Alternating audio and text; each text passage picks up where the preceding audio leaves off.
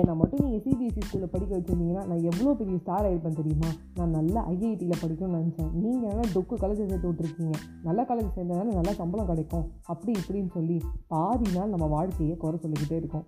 ஒரு சில பேர் நான் பிஸ்னஸ் ஸ்டார்ட் பண்ணணும்னு நினச்சேன். உங்கள் பிஸ்னஸ் நான் எதுக்குப்பா பார்த்துக்கணும் நீங்கள் கோடி கோடியாக சம்பாதிச்சுட்டு நான் அந்த இடத்துல வேலை செஞ்சுட்டு கடைசியில் எல்லாமே நான் சம்பாதிச்ச சொத்து என் பையன் ஒன்றுமே பண்ணான்னு வெளில சொல்கிறதுக்கா தாத்தா சம்பாதிச்சது தானே நீங்கள் சம்பாதிச்சதா? இப்படின்னு பாதி நாள் கேள்வியிலே போயிடுது. என்ன வாழ்க்கைடா? என்ன வாழ்க்கைடா? அப்பாடே என்னடா வாழ்க்கை இது? நண்பர்கள் சரியா இல்லை. நம்ம கூட இருக்கிற ரிலேட்டிவ் சரியா இல்லை. சரி பார்க்குறோம் அஞ்சு நிமிஷம் ஓலா பைக்கில் இருக்க ஓலாக்காரனா சரியாக இருக்கானா? இது எல்லாமே நம்மளுக்கு குறை தான் என்ன வாழ்க்கைடா அப்படின்னு சிம்பு மாதிரி ஒரு ஒரு நாளும் சொல்லிகிட்டே இருக்கும். இந்த மாதிரி வாழ்க்கையை ரொம்ப அழகாக மாற்றணுங்கிற ஐடியா இருக்கா? அழகாக அமைஞ்சிருக்கலாம்ல வாழ்க்கை அப்படிங்கிற ஒரு யோசனை வந்திருக்கா? அழகாக அமைவதெல்லாம் வாழ்க்கை இல்லைங்க. நம்ம வாழ்க்கையை அழகாக அமைச்சிக்கிறது என்ன இருக்கோ அதை வச்சு அந்த ரிசோர்ஸை வச்சு அழகாக மாற்றுவது தான் அழகான வாழ்க்கை. அப்படிப்பட்ட வாழ்க்கையை நீங்கள் அமைச்சிக்கிட்டா தான் உண்டு. நான் ரிசீவ் சமீபமாக வந்து நான் நினச்சேன். நிறைய பெரிய பெரிய ஸ்டார்ஸ்லாம் நிறைய இடத்துல படிச்சிருப்பாங்க. இவன் நீ லோயலாக தான் படிச்சிருப்ப. லோயலாக படிச்சிருப்பேன்னா கண்டிப்பாக நீ சிபிஎஸ்சி ஸ்கூலில் தான் படிச்சிருப்பேன் அப்போ நீ கேவியில் படிச்சியா? நீ அந்த இடத்துல படிச்சியா? அப்படின்னு பார்க்கும்போது நிறையா ஸ்டார்ஸ் சாதாரண கவர்மெண்ட் ஸ்கூலில் படிச்சிருக்காங்க ஸ்டார்னு சொன்னோடனே நம்ம வந்து சினிமா ஸ்டாரு மகேஷ் பாபு அப்படிலாம் பவன் கல்யாண் அவரை மட்டும் சொல்கிற நினச்சிக்காதீங்க.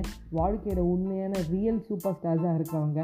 மரநட்ட நம்ம விவேக் சார் ஆகட்டும் இல்லை வந்து பிரசிடென்ட் ஆகட்டும் இல்லை நம்முடைய எப்போதுமே மனசுக்கு பிடிச்ச வந்து டாக்டர் ஏபிஜே அப்துல் கலாம் ஆகட்டும் நிறையா பேர் சாதாரண ஸ்கூலில் படித்தவங்க தான் சாதாரண ஸ்கூலில் படித்தவங்க எல்லாருமே பெரிய சாமர்த்தியமாக ஆகி நிறைய இடத்த சாதிச்சிருக்காங்க. நம்ம தான் இந்த இடத்துல வந்து ஒரு தப்பு பண்ணிடுவோமோ இந்த பையன் நல்ல ஸ்கூலில் ஃபஸ்ட்டு ஸ்கூலில் படித்தவங்க நல்லா வருவாங்க அப்படின்னு அந்த பேரண்ட்ஸோட எண்ணத்தை முதல்ல மாற்றணும். நம்ம எண்ணத்தையும் வந்து முதல்ல மாற்றிக்கணும் எந்த இடத்துல இருக்கோமோ அந்த இடத்துல வாழ பழகு.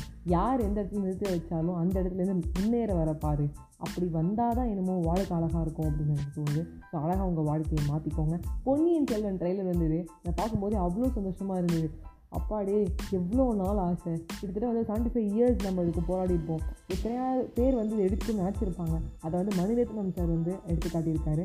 அதுக்கு பின்னாடி இருக்கிறது யாருன்னு கேட்டிங்கன்னா சுபாஷ் சரண் சார் ப்ரொடியூஸ் பண்ணும்போது அது ஒரு தைரியம் வேணும். இவ்வளோ பெரிய படம். அந்த ட்ரெயிலரை பார்க்கும்போது பயங்கர கூஸ் பம்ஸாக இருக்குது ஸோ விக்ரம் சாரோட ஆக்டிங் ஆகட்டும் நம்ம ஜெயம் ரவி சாரோட ஆக்டிங் ஆகட்டும் அப்படியே கார்த்தி சார் இந்த குதிரை வரதாகட்டும் அப்புறம் குந்தவை அண்ட் நந்தினி. அதாவது த்ரிஷா அண்ட் ஐஸ்வர்யா ராய்னு சொல்ல முடியாது.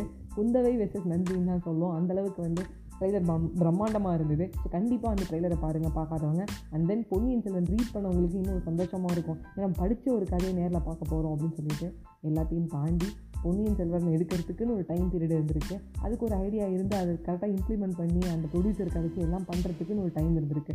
ஸோ அதே மாதிரி தான் நம்ம வாழ்க்கையும். அந்த அழகாக மாற்றிக்கிறதுக்கு ஒரு டைம் வேணும். அழகாக மாற்றி போகிற நம்பிக்கையும் வேணும். நம்பிக்கையோடுங்க வாழ்க்கை ரொம்ப அழகாக இருக்கும்.